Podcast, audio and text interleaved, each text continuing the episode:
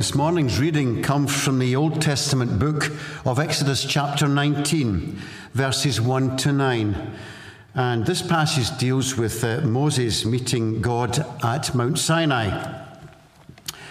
On the first day of the third month after the Israelites left Egypt, on that very day, they came to the desert of Sinai.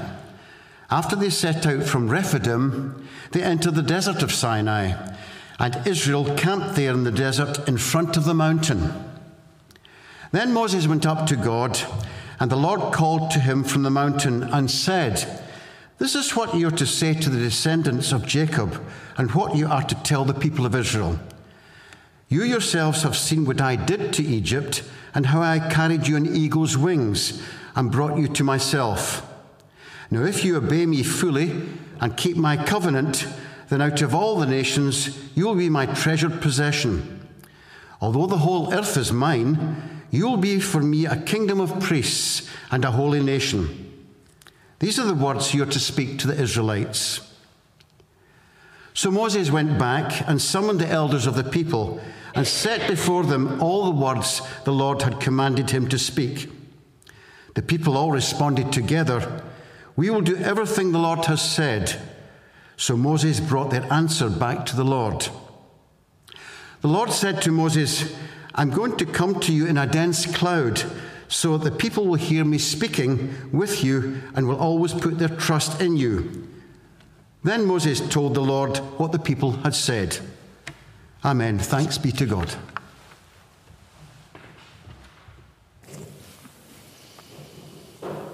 I have carried you on eagles' wings. Let's pray as we turn to reflect on God's word. Lord, thank you that you are strong and kind.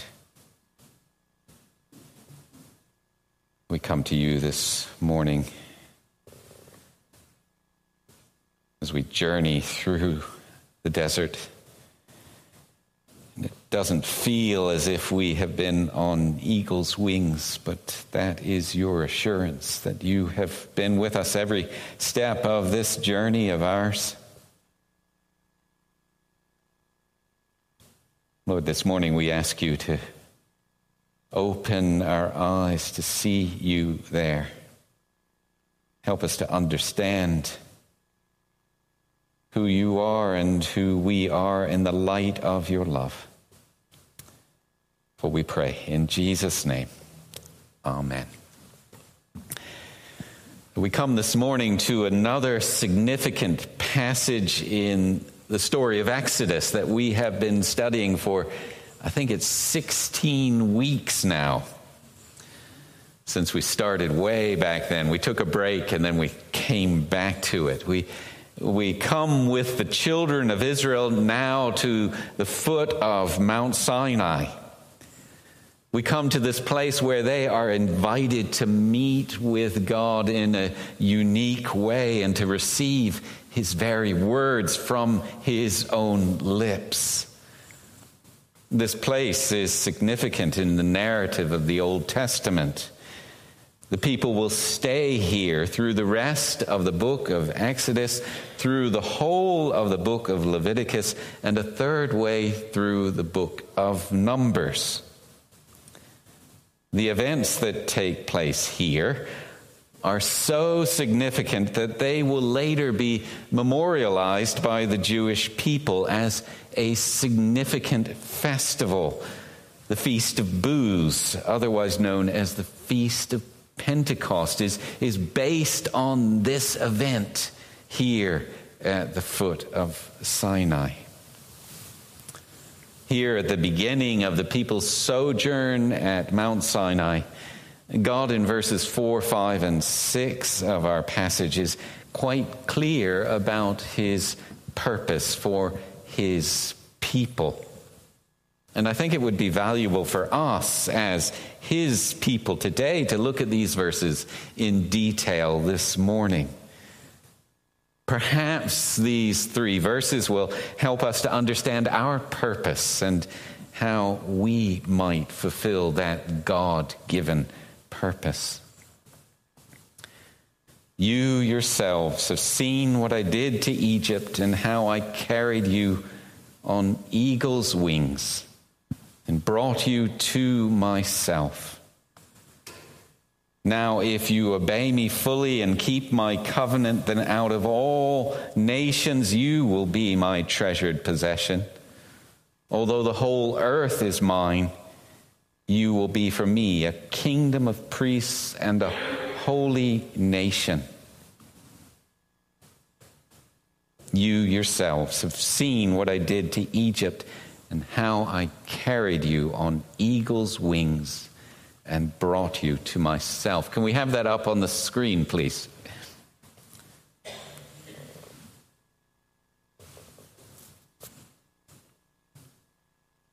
There we go.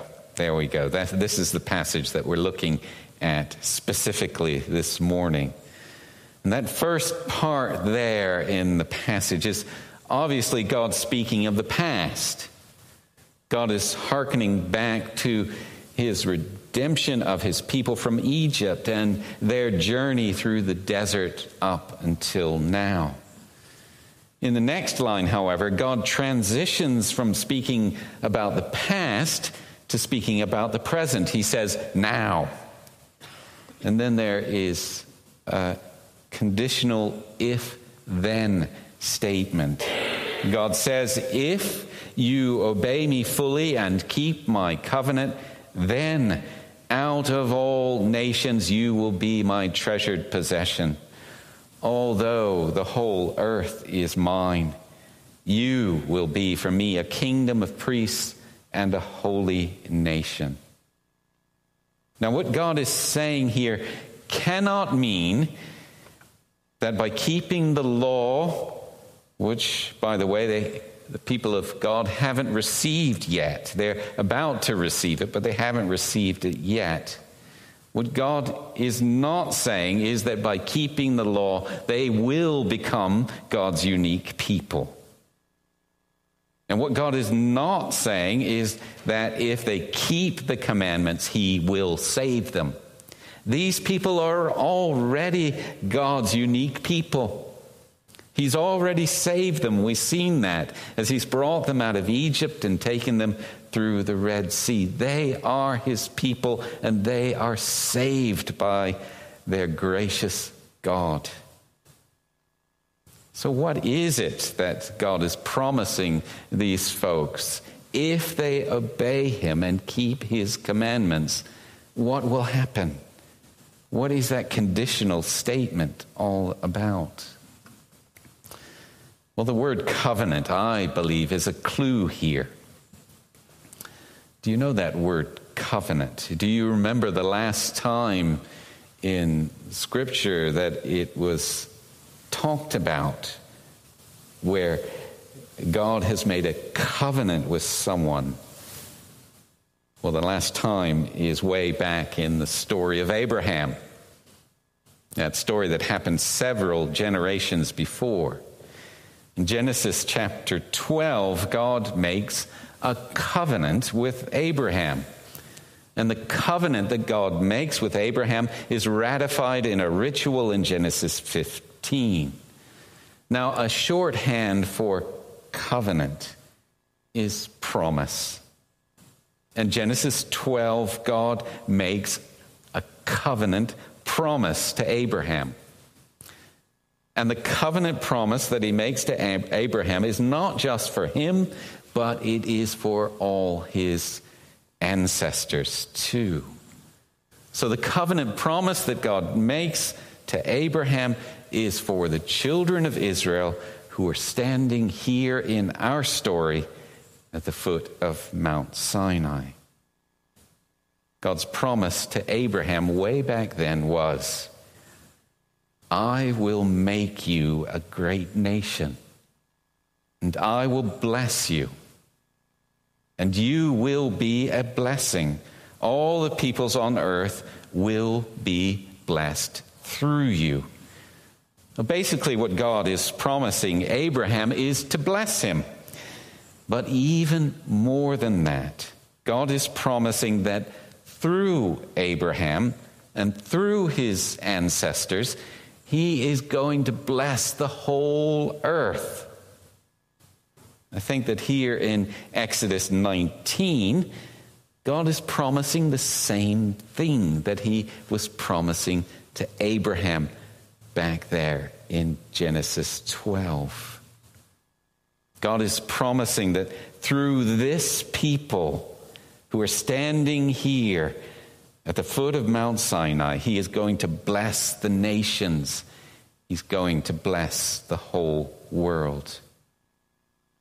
Out of all the nations, you will be my treasured possession, he says.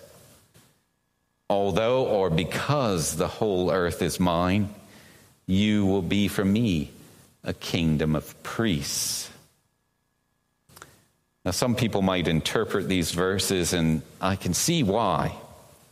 As God's saying to the Israelites, I don't really care for the rest of the nations.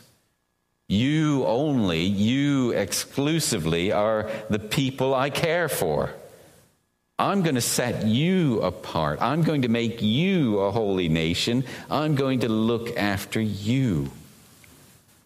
But that can't be what God is saying. That can't be what God is saying in the light of his promise to Abraham way back then and his stated purpose to bless the whole world through Abraham. And it can't be what God is saying in the light of the phrase here at the end of this verse. That phrase is, you will be a kingdom of priests. Kingdom of priests. What does it mean to be a priest? Well, a priest is a go-between. A priest is someone in the middle. A priest represents people to God or gods, and the priest represents God or gods to people. A priest takes the offerings that the people bring to the deity, and the priest offers them up to God. And if the offering is acceptable, the priest brings the blessing of the deity to the people. The priest is in the middle. If the people have sinned, the priest brings the pleas for forgiveness to the god or gods. And if the deity wishes to pardon them, the priest pronounces pardon to the people. The priest is in the middle between God and the people. When God says here that his people will be a kingdom of priests, God is obviously thinking that he is on the one side of the equation. He is the God. Indeed, he is the only true God. But our question is, who is on the other side of this equation? Who are the people that the Israelites, as a kingdom of priests, will play the role of priest for? Out of all the nations, you will be my treasured possession. Although the whole earth is mine, or because the whole earth is mine, you will be a kingdom of priests. The sense of the passage is that it is the nations for which the people of Israel are meant to play the role of priests. On behalf of the nations, the people of God are to worship God. On behalf of the nations, they are to worship God. They are to bring God the praise of the peoples and of the whole earth. And on behalf of God, they are to give instruction. On behalf of God, they are to give to the nations God's words. And they are to be a shining example of how to live in God's world and to bring God's blessing and mercy to the peoples of the world. And how are the people of God to play this role of priest to the nations? They are to play it, according to our passage, by being a unique covenant, being in a unique covenant relationship with God, and by obeying Him, by obeying His words. These words that He's about to give them there on Mount Sinai. By obeying Him, they will stand out as different. These words will make them stand out as bright stars in an otherwise dark world. Well, what a great plan God has, not just for Abraham and his descendants, but for the whole world. What a great plan. However,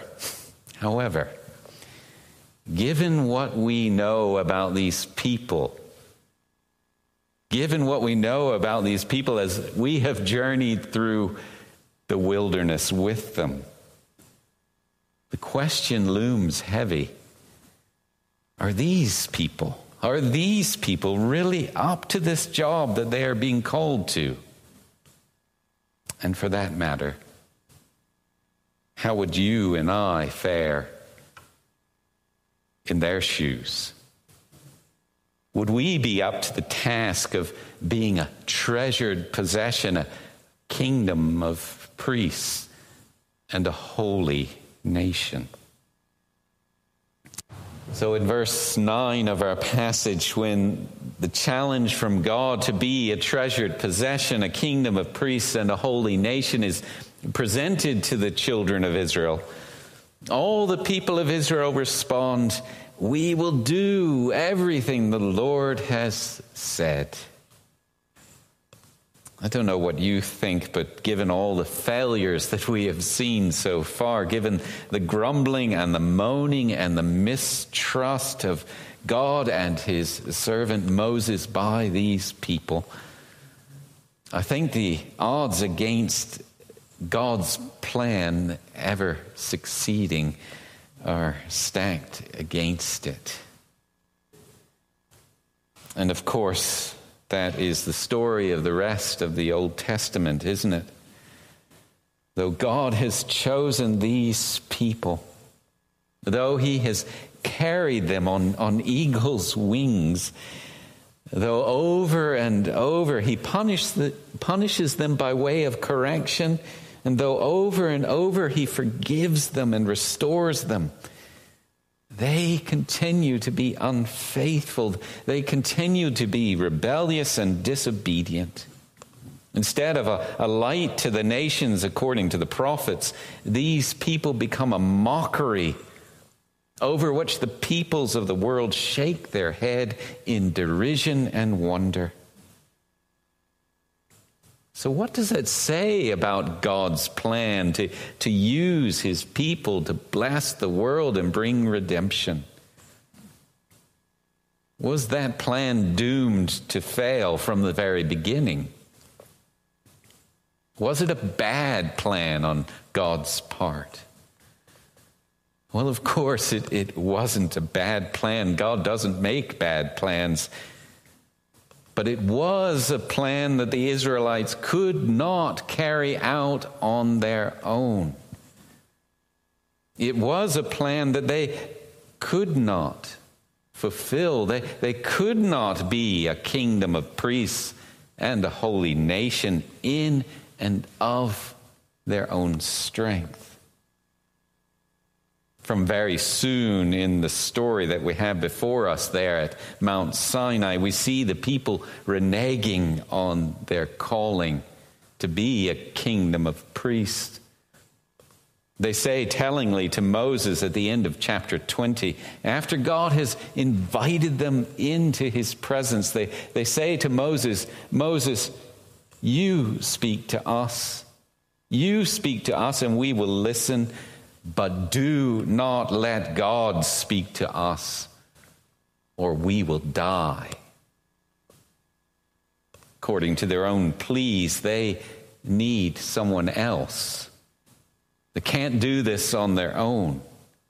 They need someone who would play the role of priest and holy nation for them. They've seen God's holiness portrayed in fire and a smoking mountain and in the earth trembling. And they realize that they, as sinful people, dare not approach a holy God. They realize that they need a mediator. They need someone to stand between them and God. So they choose Moses, and they tell Moses to go for them. They tell Moses to speak to them instead of God. But it turns out in the story that Moses too is not up to that task of being the mediator, being the priest between God and the people. At the end of the book of Deuteronomy, Moses too is punished for disobeying God. He's not up to the task. Moses turns out not to be the mediator that the people need. The words of God to the people of Israel there in Exodus 19 are repeated again in the New Testament. Can we have that up on the screen?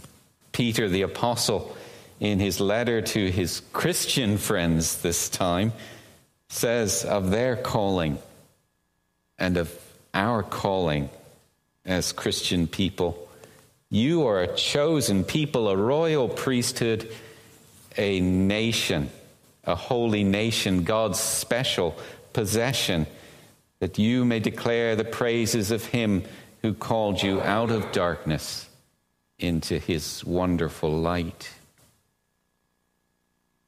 Now, how do you feel about that job description of yours? How do you feel about being called a chosen people, being a royal priesthood? How do you feel about being part of a holy nation? I don't know about you, but my natural response to that job description is to say there is just no way that is me. With this job description, I'm going to do as badly as the people of Israel before me. Now, Peter the Apostle knows very well the story of Israel's failure, and he knows that you and I, too, are just as fickle as those people who went before us. The Apostle Peter here isn't asking us to do something that he knows that we're going to fail at. He's not asking us to do something that we cannot do. But we are all, after all, no better than Israel. Peter calls us to this identity. He calls us to fulfill this job description. This job description between God and our neighbors, between God and our families, between God and our world, only because of Jesus. Peter calls us to do this only because he knows there is a mediator who is better than Moses. He knows that Jesus has fulfilled this job description by who he was and what he did. You see, where Israel was not up to being a treasured possession, a kingdom of priests and a holy nation, and where you and I too would fall flat on our faces if we tried to fulfill that job description on our own, Jesus is able to do it. As he walked the earth, living and loving as God meant all of us to live and love, Jesus was the holy nation in Israel's stead and in our stead too.